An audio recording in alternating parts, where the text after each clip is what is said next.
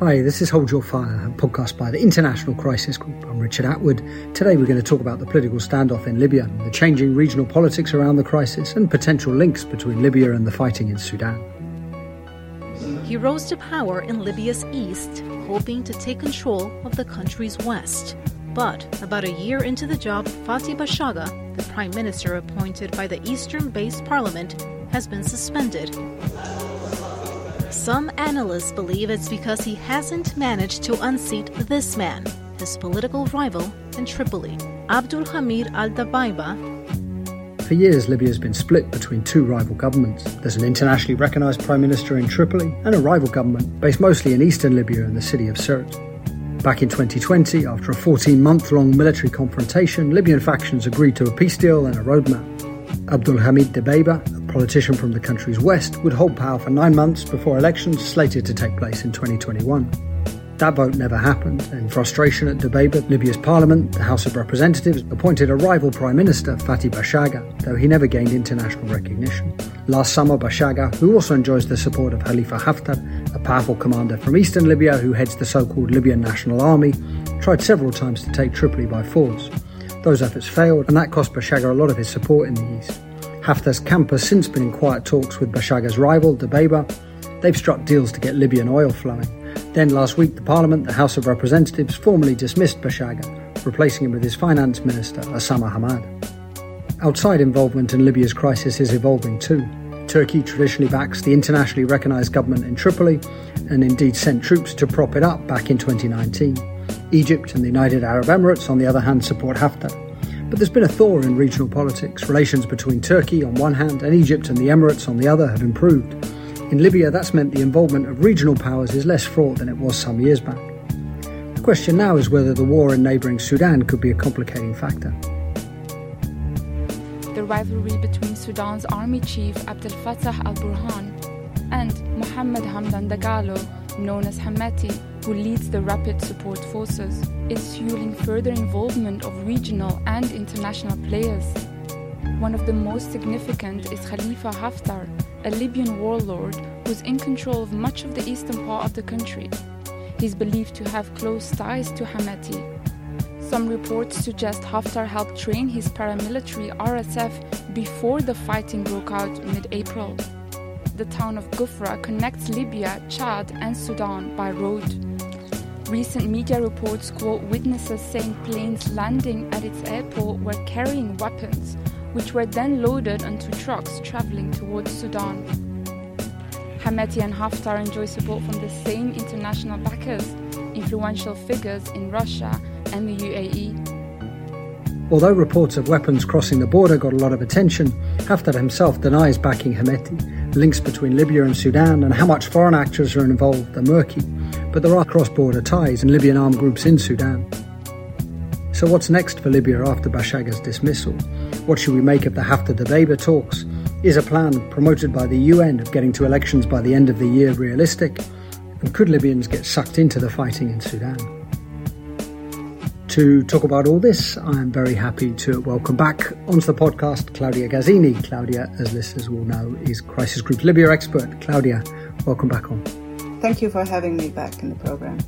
So, we'll have a chance to talk a bit about Libyan politics, about some of the evolving foreign involvement, uh, and the potential for spillover from Sudan. But maybe, Claudia, to start, I mean, you've just been in Tripoli. You used to be based there, moved when the war broke out, but now you're back and forth, and you've just been in the city. What was your sense from your time there? Well, there's no doubt that the situation in Tripoli is better off today than it was two years ago when there was a war, when there were drone strikes, and people were being killed in street to street fighting. Today, Tripoli is largely peaceful. You have very few roadblocks. You don't see armed groups around. You're actually also seeing some improvements of the infrastructure, some roads being built, some parks, some children, game areas. So these are all new things for the Tripoli residents. And, you know, you ask your average Libyan who lives in the capital and they'll hands down tell you that they are in a much better place than they were. But if you scratch the surface, you still do feel a sense of insecurity. You hear of people that are being abducted, illegally detained, all those problems about the miscarriage of justice and the abuse of power of militias that have been a constant feature of the Libya crisis over the past years have not vanished. So you do feel that armed groups call the shots in the capital. I personally know of three people who are detained who haven't gone in front of a judge. Their families sort of despair. And so this is another reality of Tripoli that is not so visible, but it's still there. And do you think what's happening elsewhere in the country, in the east, for example, is similar?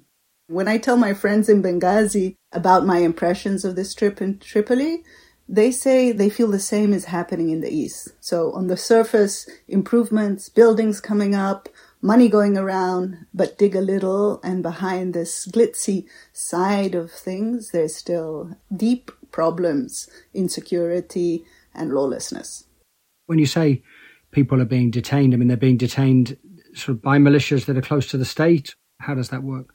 Well, in, in, in many cases, they are being detained then and there by unknown individuals, so they just sort of disappear and are loaded in cars. And but then when the families investigate a bit and try to find them, what comes out is yes, that they are being uh, abducted by some of the powerful militias in Tripoli, and the, you know the, the number has come down to about two or three big, powerful armed groups that are very close to the politicians in power and are say, very institutionalized by now because they are part of the state institutions. So they are unlawful detentions or abductions, but then these individuals get passed on to the public prosecutor to give them a sense of legality. And um, sort of economic life in the capital. I mean, the shops are obviously open, but I mean, there's stuff to buy. There's things on the shelves. Yes, the life in Tripoli is is normal. Shops are open. There's everything in the supermarkets. Prices haven't gone considerably up either, unlike other Arab states uh, after the, you know, the outbreak of war in Ukraine. Fuel is subsidized, so everybody purchases fuel, purchases rice, wheat. We see restaurants. I was going out at night and, uh, and having dinner out. And so day to day life is, is normal for the ordinary Libyans. Of course, that's not the case for diplomats and UN officers who, officials who live in Tripoli. They still live in a state of siege because they still go around with armed escorts or cannot go out at night freely. But for your ordinary Libyan and for me, life is relatively easy. And so we heard a little bit up top about sort of Libya's in essence, gridlock politics. Last time you were on, just after the summer, we talked about the failed attempt by Fathi Bashaga and uh, Khalifa Haftar, their failed attempt to take Tripoli. We sort of talked a little bit about what Fathi Bashaga's fate would be after that failure, and sort of now we know he's just been dismissed by the House of Representatives. Do you want to talk a little bit about what happened? Yeah, I remember when I was on on this program with you, Richard, at the time, I had said that, uh, and this was months ago. I had said that after the failed attempt, Bashaga to you know gain international recognition first, and then to enter Tripoli militarily, his significance and his impact on the country was limited, and actually his future as a politician, as a prime minister, was doomed, and even his allies had sort of ditched him. Well, what happened earlier this month is that they formally ditched him. Essentially, the House of Representatives, which is the Tobruk based parliament, which had voted him in power uh, last February, so 15 months ago, uh, took the formal step of dismissing him.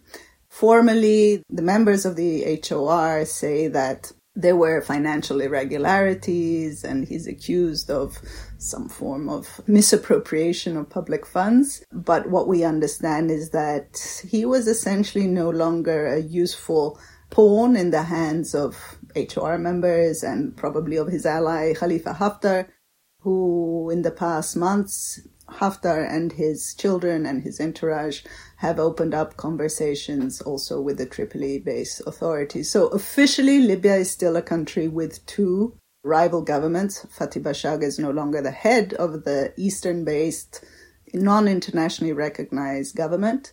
They put in his place as a caretaker his finance minister, Osama Hamad And tell us a little bit about Osama Hamad.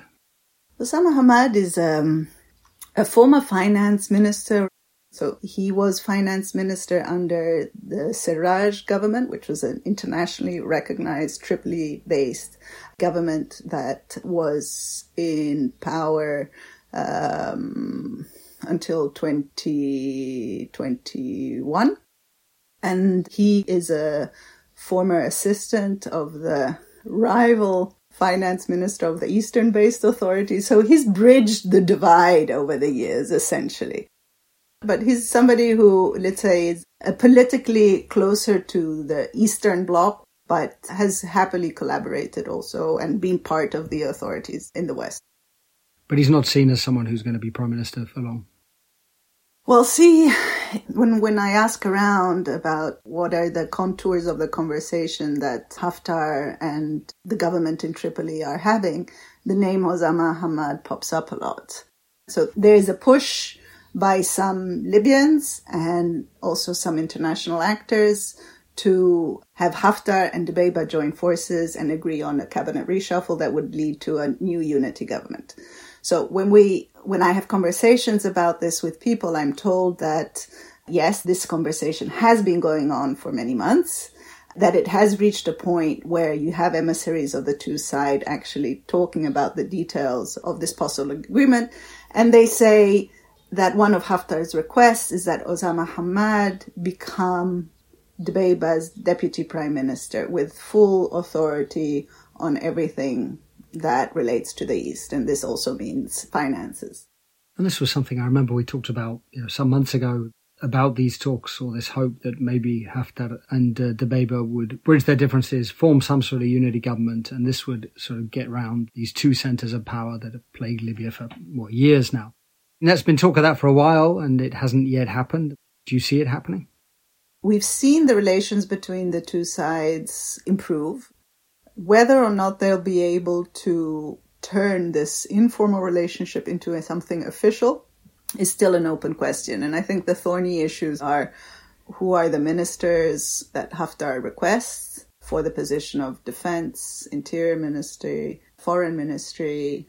The other thorny issue is whether this union will actually entail Tripoli recognizing Haftar as the most senior military officer, so the Qaid of the armed forces. And that's something that many people in Western Libya might not fully accept. And the third thorny issue is what does this deal entail for who heads the central bank? And that's an open question. The other problem I foresee in sort of materializing this deal is, is whether the HOR will give it its seal of approval. As far as we know, the head of the HOR is not in favor of Dabaiba remaining in power. Now, whether that's a... That's Aguila Saleh. Aguila Saleh, yes, that is Aguila Saleh indeed. So from what we know, Aguila Saleh is not in favor of Dabaiba remaining in power, but that position could also change. You know, we've seen Libyan actors change in their requests uh, over time. Whether the HOR members, broadly speaking, can be convinced to support a unity government where Dabaiba remains. Remember, they voted him out months ago, alleging misuse of public funds and so on and abusing of his powers. So it would be backtracking if they now confirmed Dabaiba officially as their prime minister. And the other big problem is this deal between Haftar and Dabaiba is not really supported by foreign capitals. Most Western capitals and the UN support a roadmap that doesn't really envisage creating a new unity government. They say they want to go straight to elections. And while they are somewhat reassured by these contacts that the two sides are having, they don't necessarily want to see this deal concretely materialize because it would mean kicking the can for elections. Let me also add that broadly speaking, like cementing a deal between Haftar and Dabaiba also means consolidating the power in the hands of these two stakeholders who have mixed track records on the basis of what they've done militarily in the case of Haftar, what he's done financially in the case of Dabaiba. So some Libyans are also hesitant to support a scenario whereby you are giving full power for who knows how much time to these two factions. And if, I mean, I, appreciate that it seems unlikely to materialize, but I mean, even if there were a deal and Dabaiba and Haftar could come to some sort of agreement about what the cabinet would look like and Haftar's role in a future army or security sector, what would that mean then for the big militias in Misrata or, or the big militias in Tripoli, the groups that have long been fighting Haftar and his forces? The idea would be eventually that they sort of merged into one security force. Presumably, that's also a pretty big challenge. It's hard to say what the repercussions of this possible deal would be in the security sector in the sense that as far as we know, Haftar and his camp have always maintained that there can only be serious security sector reform, unification, and so on after Libyans have an elected president. And this has been a mantra for years. Haftar refusing to be placed under the authority of an unelected official, be it prime minister or head of parliament. So he's always saying, when we have elections, when we have a new elected head of parliament or president, even better, because he really wants to have an elected president, including maybe himself in, in this position, only then can we rethink the structure of our military forces. So actually, I think even if we do have a deal that materializes in a unity government, and let me underscore this, highly unlikely, it could still very well be that the two military coalitions still remain operational side to side rather than actually have an integration. And so you talked earlier about when you're in Tripoli, all the building that's going on, sort of construction, and partly that, I guess, is related to the fact that Libya is now producing quite a lot of oil again after a break in which there were real problems with its oil production yeah, well, I mean, ever since uh, 2014, we've seen Libyan oil go on and off. And during COVID, we reached a very low uh, production rate with oil exports being as low as, you know, 400, 500,000 barrels, which is 30% of its export capacity. Now, when Libya split again last year with the appointment of Bashaga, there was the risk that as a leverage point against the Tripoli based authorities, there was a risk that Haftar would close off uh, oil and gas infrastructure as well. It didn't happen. It didn't happen because the two sides found an arrangement whereby the head of the National Oil Corporation, which is Libya's energy giant, was changed last summer, last July. Dabaiba removed uh, Mustafa Sanalla, who's been the head of the National Oil Corporation for many years, and put in his place Farhat Bengadara, who's a Haftar close acquaintance, somebody who has been for many years in the Haftar camp.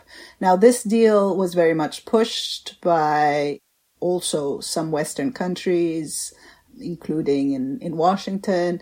It was facilitated by the UAE because there there was a concern, of course, in, amongst Western countries due to the war in Ukraine that Libya would not fulfill its gas and oil exports capacity. So this deal allowed Haftar to be on board with this increase of oil and gas production, uh, guarantees a steady flow of oil from the areas under his control, because let's remember eastern central Libya, where Haftar forces are present, produces two thirds of the country's oil and gas. So that was already a sort of understanding between Dabaiba and Haftar. That was the beginning of this rapprochement. So we had two rival governments, but we had an understanding that it was mutually beneficial for both sides to get this deal on oil and gas.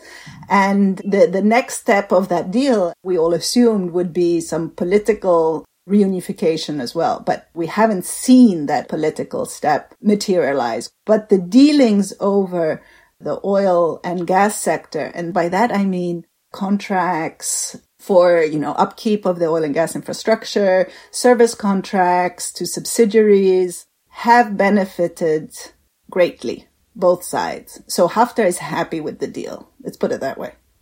And because of this increased oil and gas production, there's of course more revenues coming into the coffers of the state. Now, in theory, there's an agreement between these two sides that not all these oil revenues would be transferred to the central bank. The central bank is the state coffer where money is held. and that a percentage would remain in sort of in the hands of the NOC.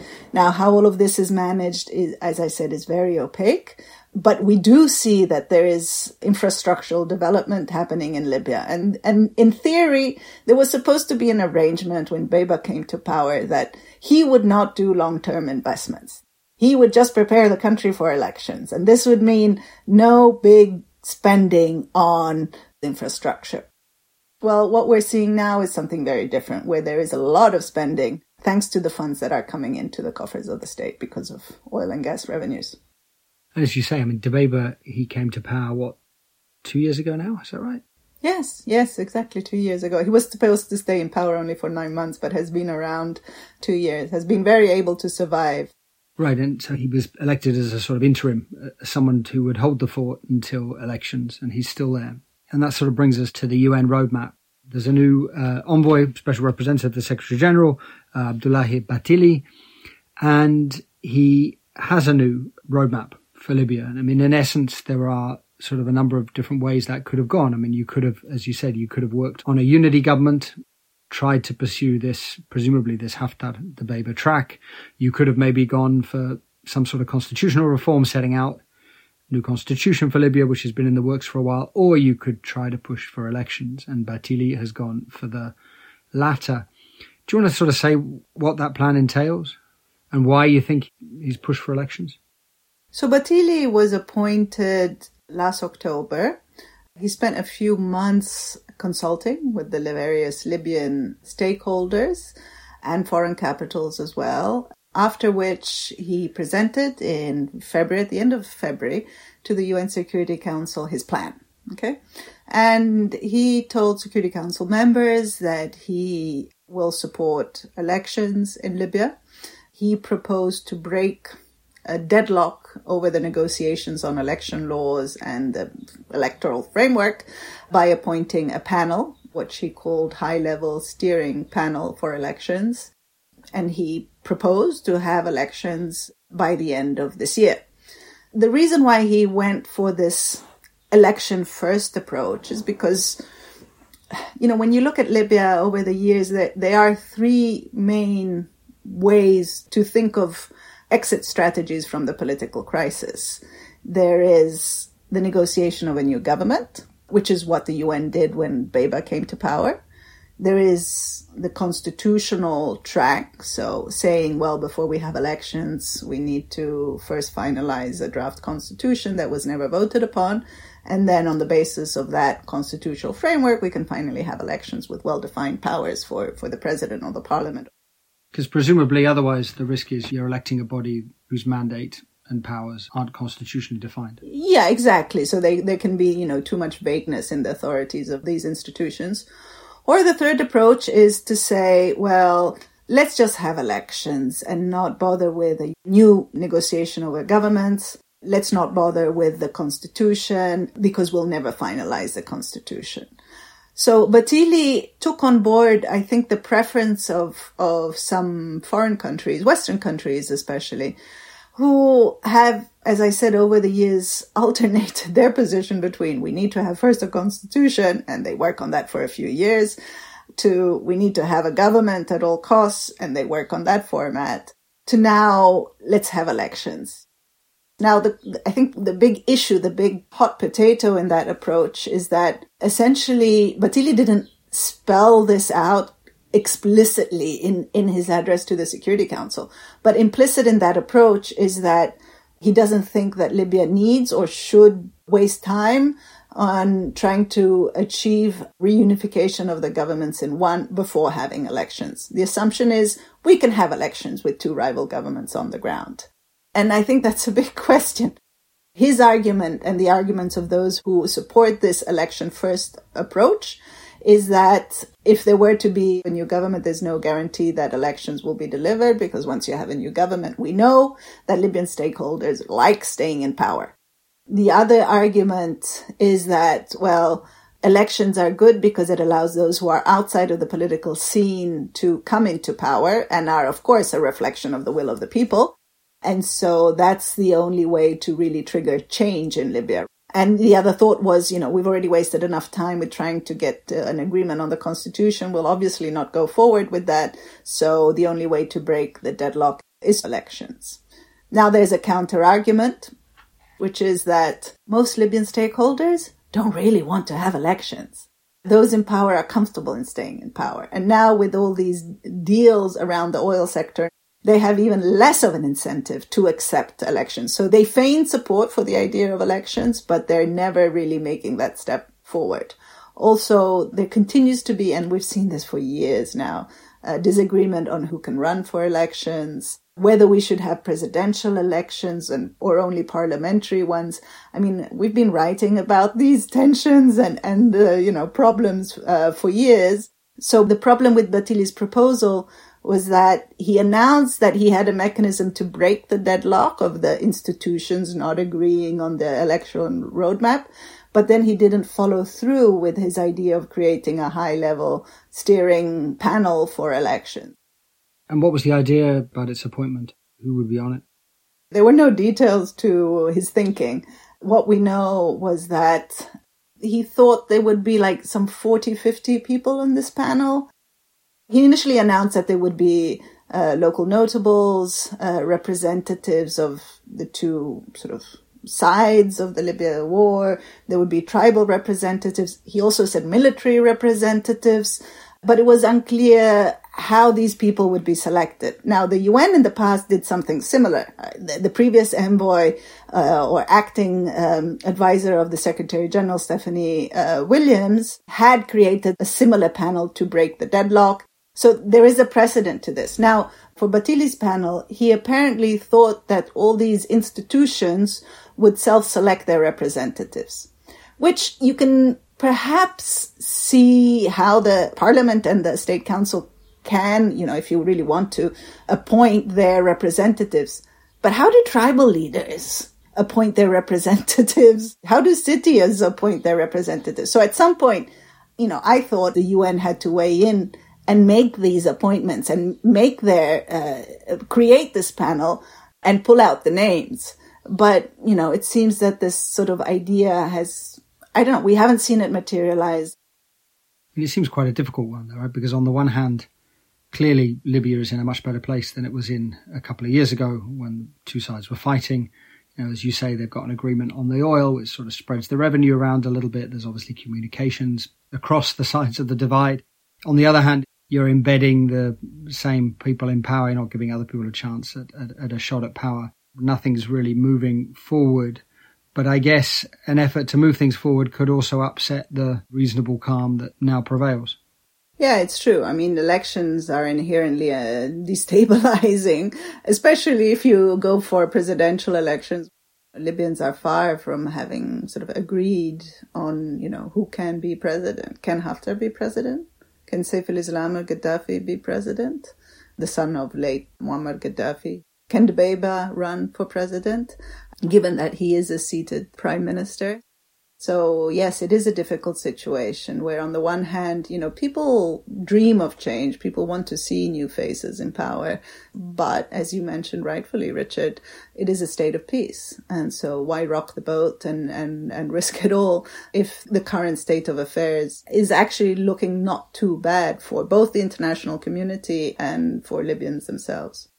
So let's talk then about foreign involvement. And maybe we can start with Turkey, which has really been very influential in Libya. So a Turkish intervention in what, 2019? Propped up the Tripoli government, the internationally recognized government at the time headed by Fayez al-Sarraj. And really, in some ways, that Turkish intervention turned the course of the war, created space for the formation of the government that Dabaiba later came to head. Relations between Turkey and Egypt, Turkey and the Emirates have improved over the past few years. How much has that shaped Turkey's role in Libya?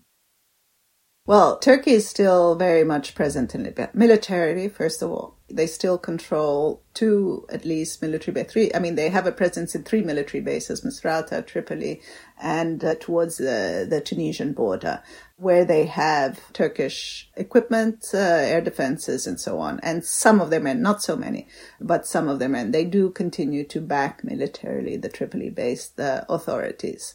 Now, things have changed compared to where we were three years ago when Turkey led the intervention in Libya to help the Tripoli based authorities because Turkey has in the meantime opened up channels of communication with the Egyptians. You know, at the height of the Tripoli war in 2019, it was impossible to think that Turkish officials would be talking to the Egyptian officials who support, you know, the Haftar camp and the Emiratis who support the Haftar camp. But over the past year and a half, we've seen, you know, giant step forwards in that conversation between Turkey and Abu Dhabi and Turkey and Cairo. So this has meant that Turkey has also increased its outreach to the eastern based authorities. So Turkey is still very present in Western Libya, but has opened up its uh, vision and its hand also to those in the east. That said, those in the east continue and the Haftar camp continue to request the removal of Turkish forces. When American officials, you know, approach Haftar and calling for the removal of other mercenaries from other countries, what the Haftar camp says is, you know, first get rid of the Turks in, from Western Libya. So there's still this very strong anti neo Ottoman feeling in the eastern region. And we'll come to those mercenaries, mostly, I assume, the Russians that the US pushes Haftar to expel in a moment. But Claudia, what about Egypt and the Emirates? I mean, traditionally close to Haftar, that's still the case? So the Emirates had supported Haftar militarily in the war. The Egyptians as well gave logistic intelligence support in the 2019 war. Now, the Emirates have di- has, has since diversified, so they're still military allies of Haftar, but they have since developed very close business relations, political relations also with Dabaiba. So from what we understand, they do uh, business now. A refinery in eastern Libya that was, you know, Emirati property and it had been shut down for 10 years is now reopening. And we've seen the uh, Emiratis take a pro Dabaiba position often when there were sort of diplomatic incidents but have not at all uh, renounced supporting Haftar militarily, which they still see as an important factor. This is in part because Haftar is seen as a military sort of guarantor for, for Egypt, for Egypt's own national security reasons. They fear, of course, and this has been the Egyptian line for years, they fear, you know, Islamists and attacks from eastern Libya. Now, how has Egypt's position changed? Well, e- Egypt has always had a very difficult relation with Haftar the man. They, you know, they were the ones who sort of picked him in 2015 and started pushing for his support, for supporting him. But there's been moments where the relationship wasn't really friendly. That said, they've always supported him militarily when needed during the war. Egypt hasn't at all renegated on its support to Haftar. Actually, Egypt, unlike the Emiratis, for the past year have taken a very, very strong anti-Dabaiba position even going to the point of walking out of Arab League meetings when the Libyan representative takes the word. And that's the big difference between the Egyptian position and the Emirati position. The Egyptians essentially do not like Dabaiba. That said, we've heard of certain con- some contracts of late being approved for Egyptian companies, so maybe even Cairo's position towards Dabaiba uh, will change.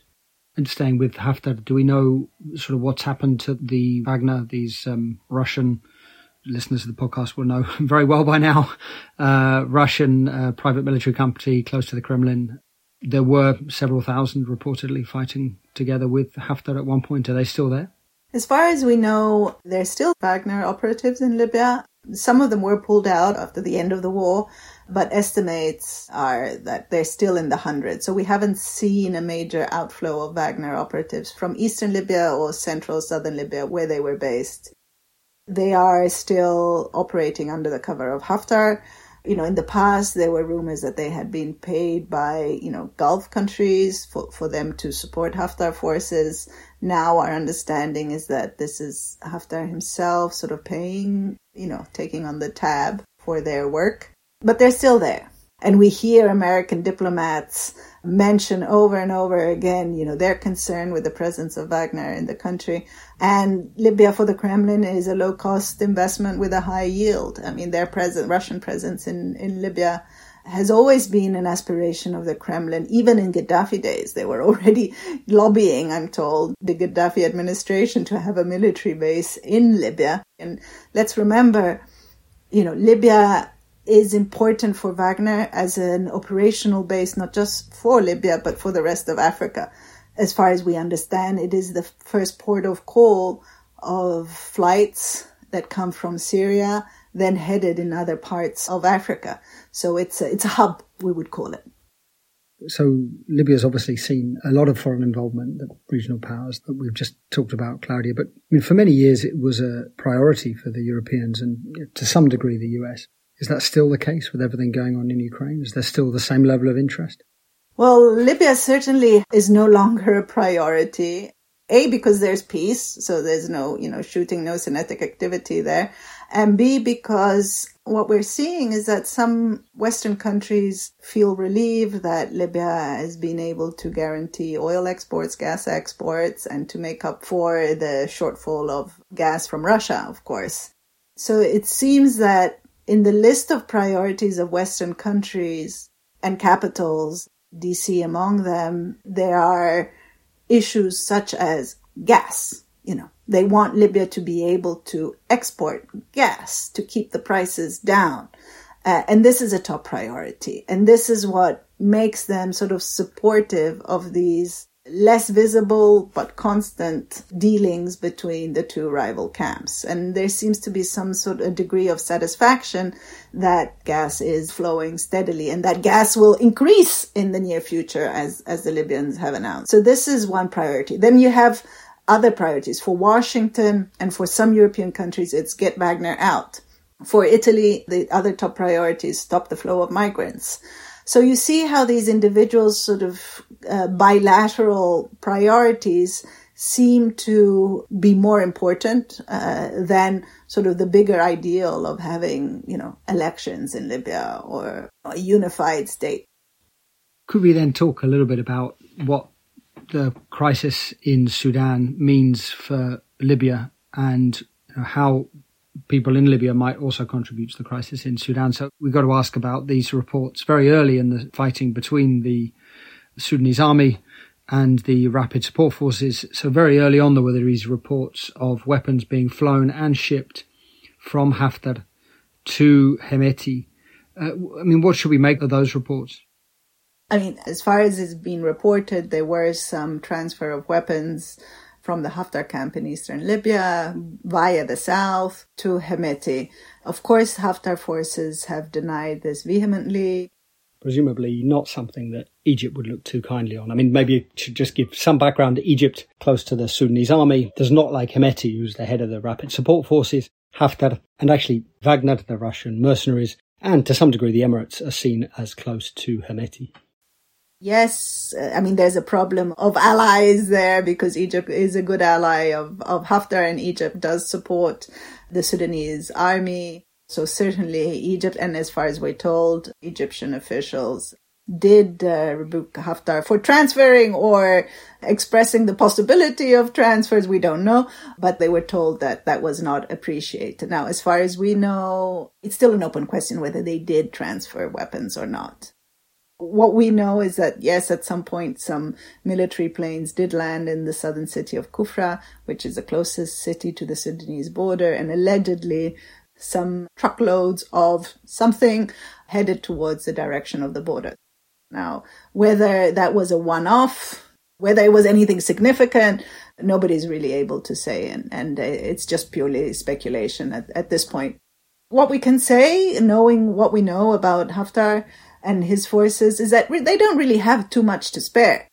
If there was ever support, military support, it's not an open tab, certainly. At least not on their own. If there's somebody behind him, behind them, that is channeling weapons through eastern Libya, uh, or will channel through eastern Libya to, to Sudan, it, it requires a, a sort of an outside benefactor to do that. But as I said, we have no evidence that that type of flow of support is ongoing. I think that was the sort of sense at the time. Then maybe one of Hemeti's contacts from further afield was sending weapons, and that was the logical way for them to go, given the contacts people have with with Haftar. But again, it's all very uncertain and, and unclear. Claudia, the RSF, there were some uh, rapid support forces fighting, or at least embedded with Haftar some time ago, seemingly That was something that had been organised by the Emirates. I mean, the RSF, obviously, some of them fought in Yemen, the bidding of the, the Gulf as well. You were talking quite small numbers. I mean, how significant are those fighters for Haftar? Well, I mean, yes, RSF or RSF affiliates, individuals, Sudanese, were embedded in the Haftar ranks during uh, the 2019 war. Not fighting, they were never actually brought in as fighters. I think they were brought in more as guards, um, security personnel. So, you know, uh, not very important positions. Now, we don't think that RSF affiliates are still present in Libya, uh, but those institutional ties with Hemeti continued. I mean, we saw one of Haftar's sons in Sudan just before, like a week before the outbreak of hostilities and meeting uh, Hemeti, he purchased shares of a Sudanese soccer club. So we know that those ties exist and are good. But in terms of RSF actual fighters, we don't think that there have been any in the recent past. Now, I have heard people allege that actually RSF personnel was trained in eastern Libya for street to street urban warfare. I don't know. These reports are coming from Sudan, not from Libya, so I can't confirm whether that, that ever actually happened. But apart from RSF, what we should underline here is that we have a whole host of Sudanese fighters in Libya, you know. Uh, we have many foreign fighters in Libya, and Sudanese are a big component of them.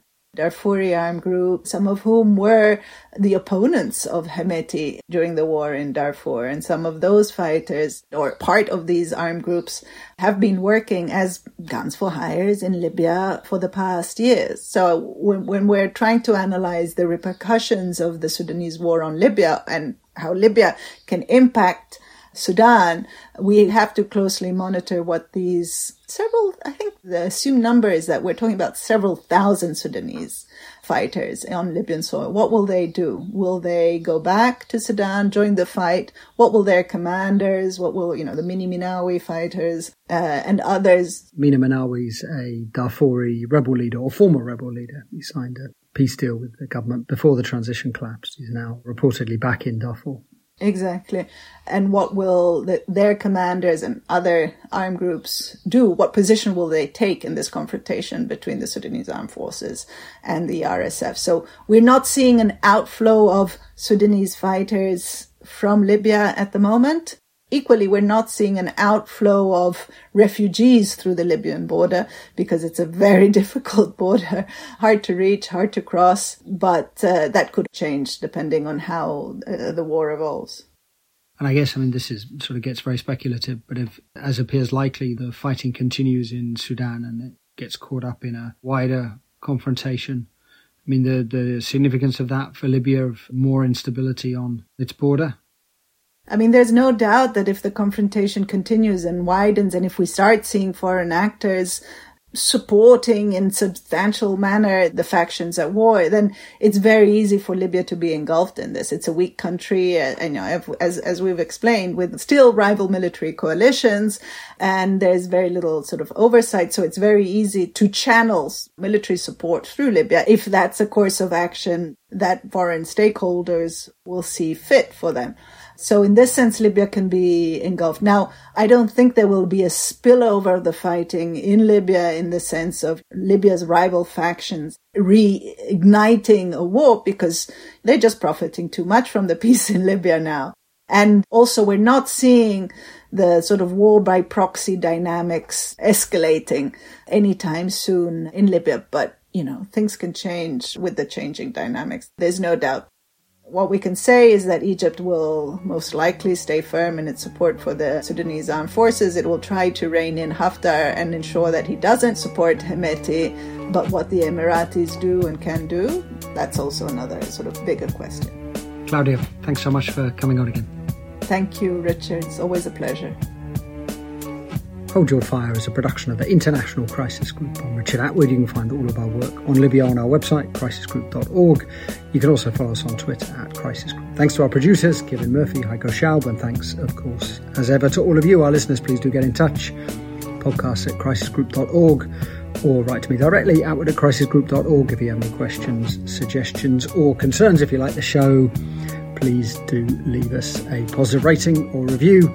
Give us five stars next week, I think we're going to look at jihadists' expansion from the Sahel into the Gulf of Guinea.